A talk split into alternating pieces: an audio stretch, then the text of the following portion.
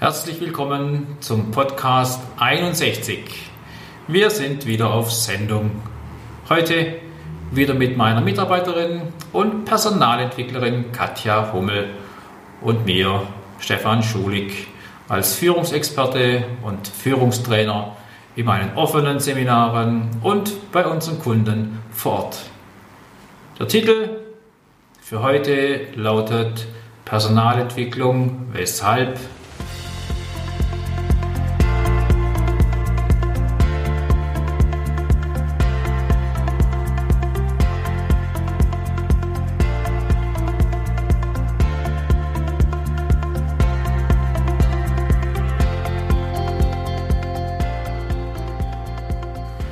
Die drei Folgen 61, 60 und 59, die hießen Wieso, warum, weshalb. Da gab es mal nämlich ein Lied und ich glaube, es kommt aus der Sesamstraße. Das äh, lautet Wer wie was, wieso, weshalb, warum, wer nicht fragt, bleibt dumm. Das sind auch diese Podcast-Episoden. So sind diese Podcast-Episoden benannt. Personalentwicklung, ja, wieso, weshalb, warum, wer nicht hört, bleibt dumm. Das ist ein Kompliment an Sie als Zuhörer. Ich freue mich, dass Sie Zuhörer, dass Sie mit dabei sind und diesen Podcast anhören. Und ich hoffe, Sie haben mein Lob und den Dank an Sie gemerkt, denn gute Führungskräfte brauchen wir.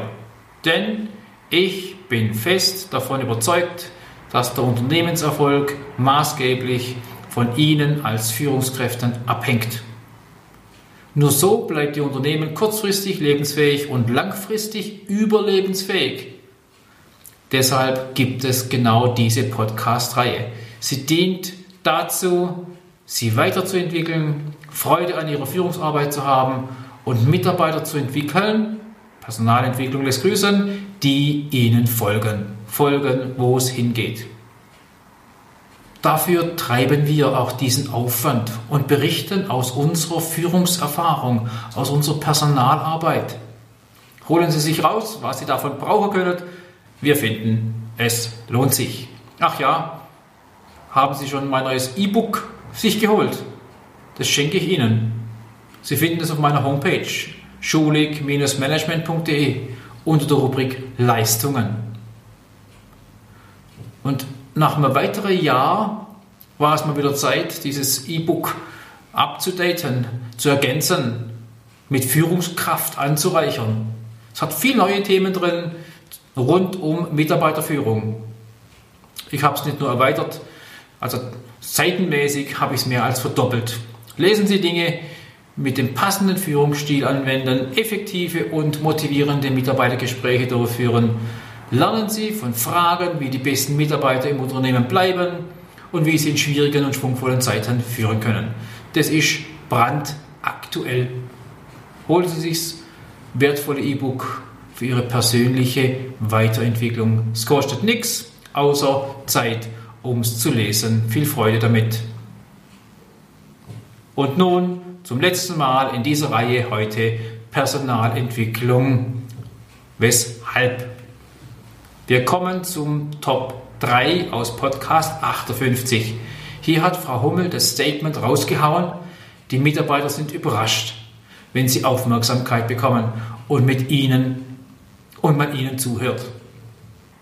Und nun zum letzten Mal in dieser Reihe Personalentwicklung, weshalb?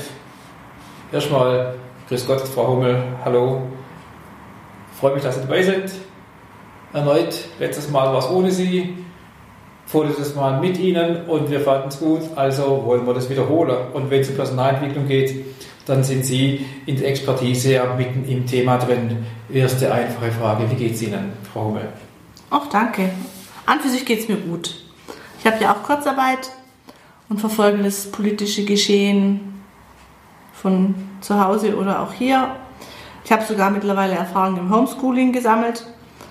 Und in den freien Zeitfenstern, die ich habe, mache ich hin und wieder ein paar Webinare rund um alle Themen, die mich so interessieren. Das ist das Schöne an dieser Zeit. Man kann mal die die Dinge machen, die man lange vor sich hergeschoben hat und trotzdem bleibt man am, am Geschehen.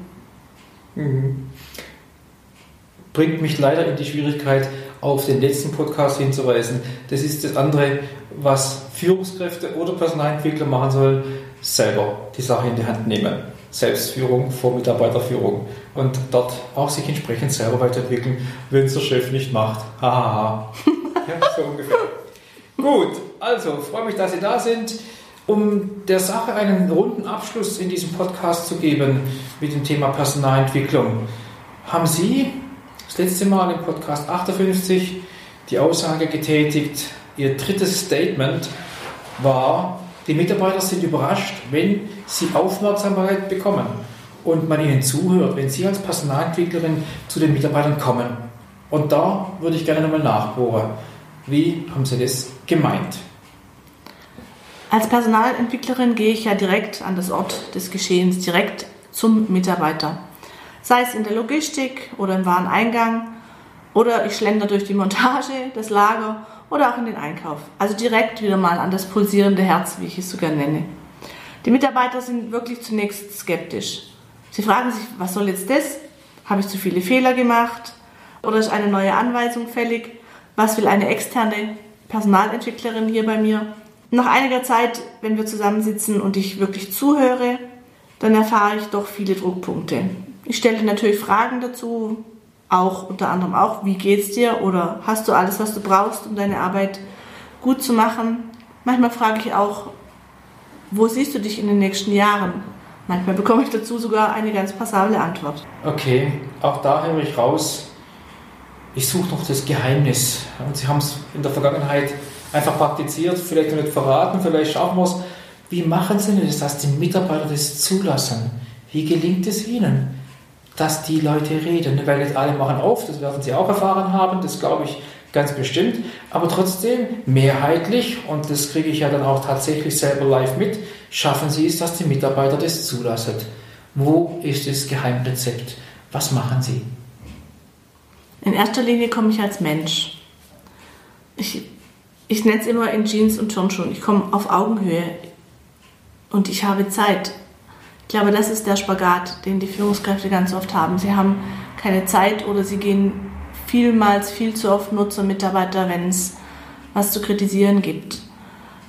Das ist, glaube ich, ein ganz wichtiger Punkt. Jetzt sprechen Sie was an, was für Führungskräfte ja echt schwierig ist, sich Zeit zu nehmen, beim Mitarbeiter vorbeizuschauen, ohne einen ganz speziellen, dedizierten Grund. Und dann kriegen die einen Einblick in den Arbeitsalltag. Ja, aber jetzt müssen Sie mir noch kurz ein bisschen als Führungskraft die Rolle deutlich machen. Welchen Mehrwert habe ich denn daraus als Führungskraft, wenn ich das tue und mir diese Zeit nehme, fast schon vom Mund abspare? Da muss ja was rausspringen für den Mitarbeiter und für die Führungskraft, wenn ich das tue. Der ganz klare Mehrwert, den, den Sie dadurch bekommen, und da mögen mir jetzt die Führungskräfte ein bisschen nachsehen, wenn ich unterstelle, das ist wirklich eine Unterstellung, dass die wenigsten Führungskräfte wissen, was ihre Mitarbeiter den ganzen Tag tun. Und dann kriege ich es mit, weiß ich es? Sie kriegen es mit, sie wissen es, die Mitarbeiter sind sich darüber im Klaren, dass der Chef es weiß und auch, ähm, dass man die Arbeitsmenge dann ein bisschen besser im, im Blick hat.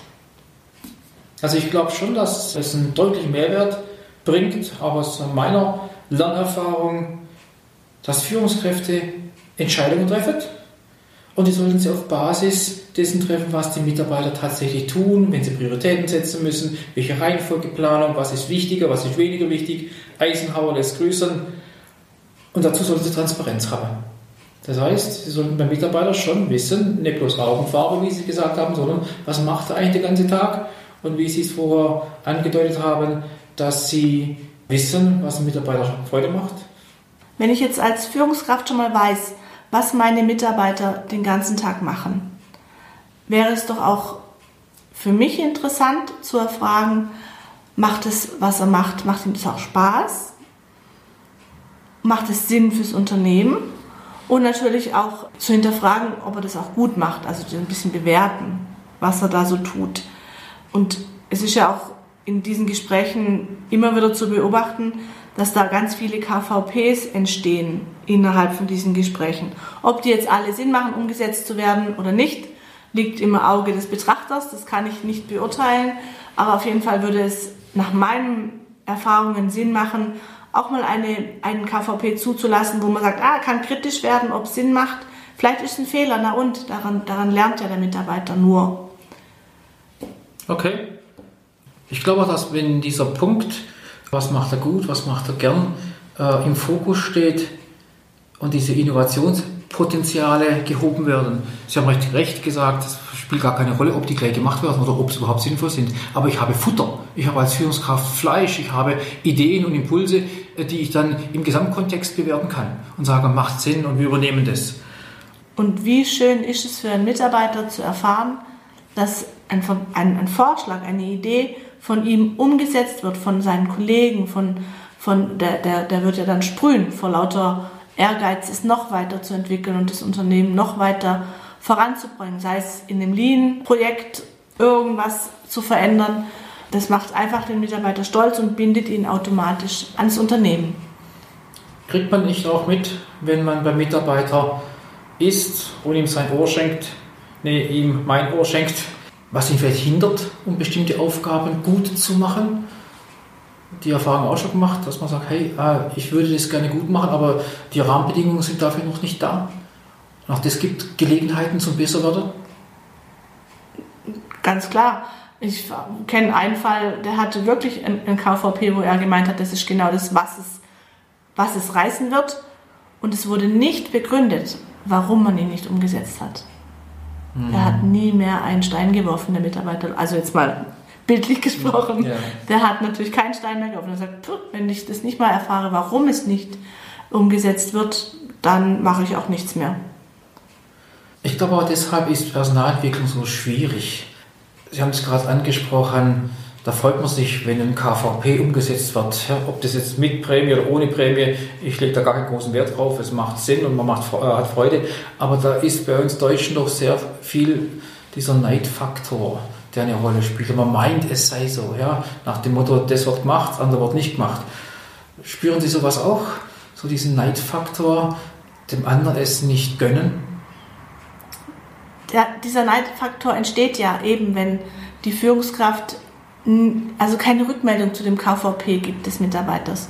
Dann erst hat der Mitarbeiter das Gefühl, oh, der andere hat was vorgeschlagen und das ist schneller umgesetzt worden als meins. Da müssen wir ja aufpassen, dass wir, um in dem Bild der Mitarbeiterkarre mal zu sprechen, dass sich da keiner in den Wagen setzt und sagt, dann mache ich halt gar nichts mehr.